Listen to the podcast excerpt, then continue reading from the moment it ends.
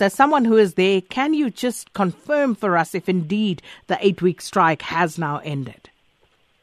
Uh, no, what I can confirm, because I cannot speak on behalf of NEHAWU and I cannot speak on behalf of the management, but I can speak on behalf of students because we are constituent leading students. So what I can confirm to you is that on Monday examinations are starting because that has been our demand. Our demand was that we want to write exams. We have lost a lot of academic time for seven weeks. We want to go back to classes. We don't want to lose the 2018 academic year. And we also want graduation to take place this year because the probability is that if we did not put pressure on our side as students, we could have deferred everything to next year, which we do not want because our students want to write.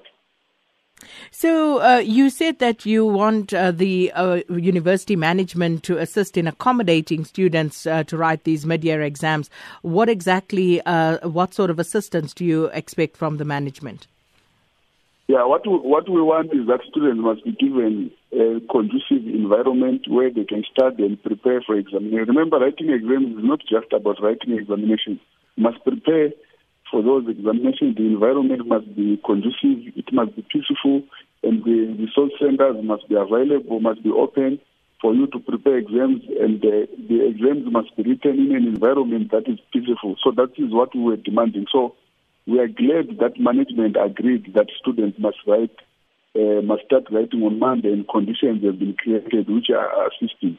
But what I can also indicate is that uh, today there is positive indications that now and management are reaching a consensus, uh, which it means that the workers are going to be able to come back to class, but now they are still finalizing consultations. That's why I say I cannot either deny or confirm because they are about to conclude uh, uh, these uh, negotiations just for the interest of the university.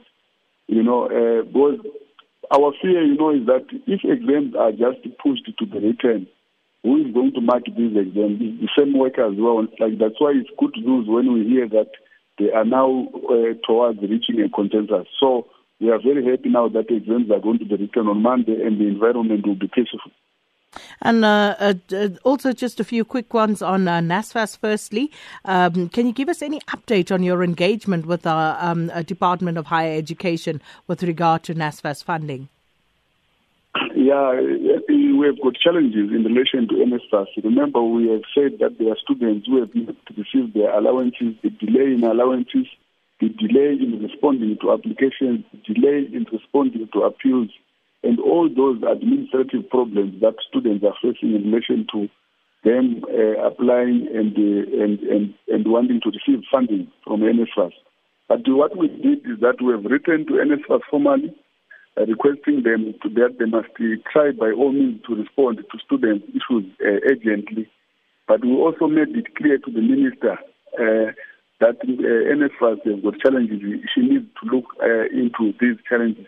But what we can say to you is that the issue of NSFAS is being given attention, and uh, tomorrow, NSFAS management they, they, are going to be here with us for a meeting as well. We are meeting them in Johannesburg to try to find a, a way forward in these challenges because our interest is that students must not suffer because of incompetence and because of ineffectiveness of people who are employed, who are earning salaries in order for them to work and deliver for our people. So poor people cannot suffer because of that. That's why we're saying we need improvements, we need efficiency, we need to ensure that time frames are guaranteed. If if people who are receiving social grants receive their social grants every month without any delay, what why, why NSFAS delay uh, in terms of making sure that students receive allowance? So we're raising all those issues to say these issues need to be attended to. It's one of the issues that is on top of our agenda. And um, just a final one, Mr. Mugabe, talking about students suffering.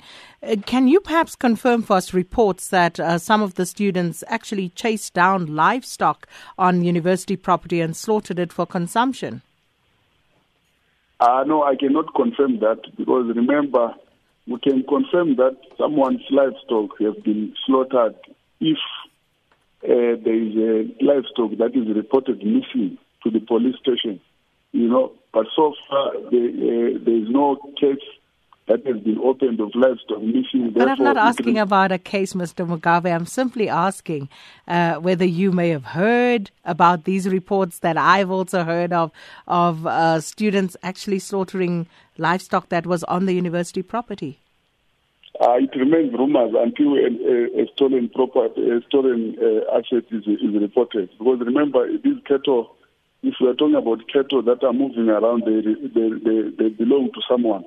So we would want to see a case open, then we're able to determine that, okay, students are responsible for that, you know, because I cannot say when I have seen students eating meat, then I say uh, students have stolen someone's cow and slaughtered it. You didn't you know, see the so, video either? Uh, no, I did not see that. Okay, I'll send it to you and maybe we'll have a chat about that. Thank you so much for your time this afternoon.